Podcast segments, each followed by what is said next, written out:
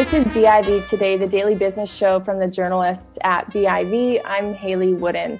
Hospitality is one sector that's been hit particularly hard by COVID 19. And even though, at least in BC, you can go and stay at a hotel now, eat out at a restaurant, there's still some big questions around the future of the sector. And that's the focus of a recent report out from Deloitte Canada. Joining me to talk more about the report and its findings is Leslie Peterson, a Vancouver based partner with the firm, as well as Deloitte Canada's National Transportation, Hospitality Services, and Gambling Leader. It's a big portfolio. Leslie, thanks so much for coming on the show. It's my pleasure, Hayley. Uh, one of the biggest questions I have at this point in time is what's going to stay? Some of the changes we've seen, are they going to be around for years to come, or are we going to revert back eventually to the pre pandemic way of things we've seen in hospitality? Tell me a little bit about what's going on and, and whether we'll ever be in a super crowded restaurant ever again, or whether those times are behind us. Yeah, no, th- I mean that's a great question. A lot of people are certainly asking it.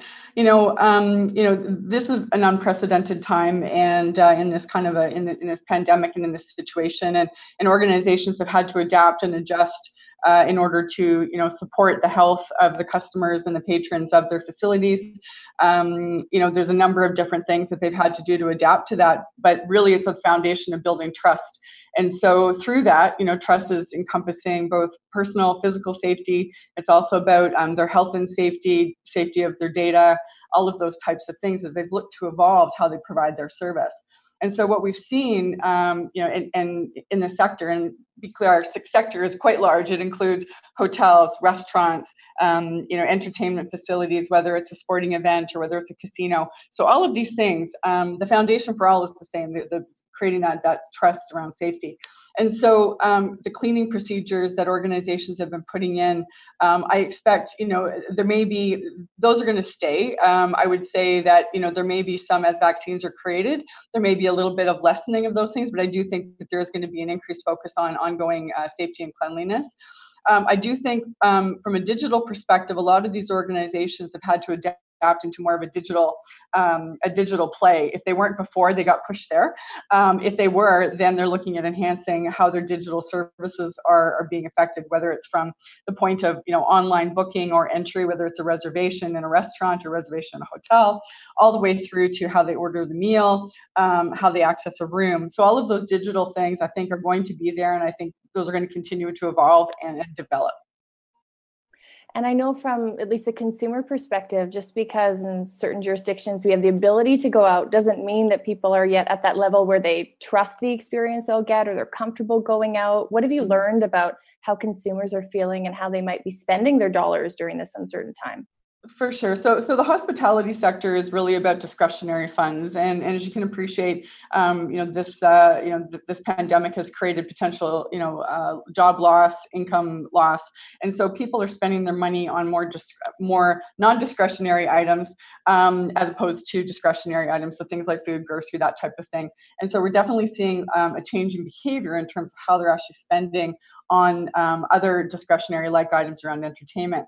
What we're finding is through our state of the customer um, uh, tracker that we've developed is that you know 48% of individuals are feeling um, you know concerned about their own personal safety, and 58% are concerned about the safety of their families. And so that makes people second guess about whether or not they do want to go out um, and venture out into you know broader populated um, set, settings. Um, and uh, so, so the questioning that. I think what we're also seeing is that you know there's a from a statistics perspective, you know very, very few people are feeling safe about actually going out to a restaurant. And so um, you know there's um, you know restaurants, 32% of people uh, only feel only feel safe going to a restaurant. Um, we have 28% um, of people only feel safe going to a hotel. So there's still that pent up demand, but also that reservation about whether or not people want to to take on uh, going out into into the hospitality space completely understandable. I know mm-hmm. I've ventured out a couple of times to see what that restaurant experience is going to be like. It's very different and for very good reasons. I wonder too about how our expectations may be changing. It's kind of a different ambiance when you go to a restaurant nowadays with the plexiglass and the masks and it's hard to hear. What do we expect and do we have high expectations of the hospitality sector? Yeah, I, I, do think that you know there is definitely a bright side to all of this. I think this is an opportunity for organizations to to think about and innovate and think differently about how they provide their service. So, um, you know, as we think about you know back in March, I mean everything basically shut down. But restaurants, for example, were able to reinvent their business to um, move to takeout, move to delivery. Um, and so, you know, as customers are coming into uh, into a facility, and depending on how they're using it, you know, they expect to see specific procedures in place. And so, you know, I, I went to a restaurant not too long ago myself, and so they've actually moved to a digital menu. So if you didn't have a phone with you or a tablet, you had to you know you had to actually ask for the hard copy menu which they did have but they were very reluctant to give it out because they have to throw it away and so they're looking at these different types of mechanisms by which they're serving. So you know tableware comes to you rolled up in a napkin. Um, and so the, experience you know they're trying to manage and, and still create a similar experience. If you go there for, for the food the food is still amazing. Um, just how you're interacting with some of the you know the service staff is a little bit different. And and you know they're on the front line too. And so you know it's about protecting their safety just as much as it, as it is protecting the safety of the consumer 100% i have to ask you because you have gambling in your portfolio what does the future of a casino look like? I'm so curious about what's going to happen there yeah, I mean, I think you know some of the casinos are now open across the across the country. They're not yet open here in in BC, um, but I think it's going to be very much focused on you know what is that amazing player experience that they can create for someone to come into the facility. Um, you know, what is going to be different in terms of what they offer.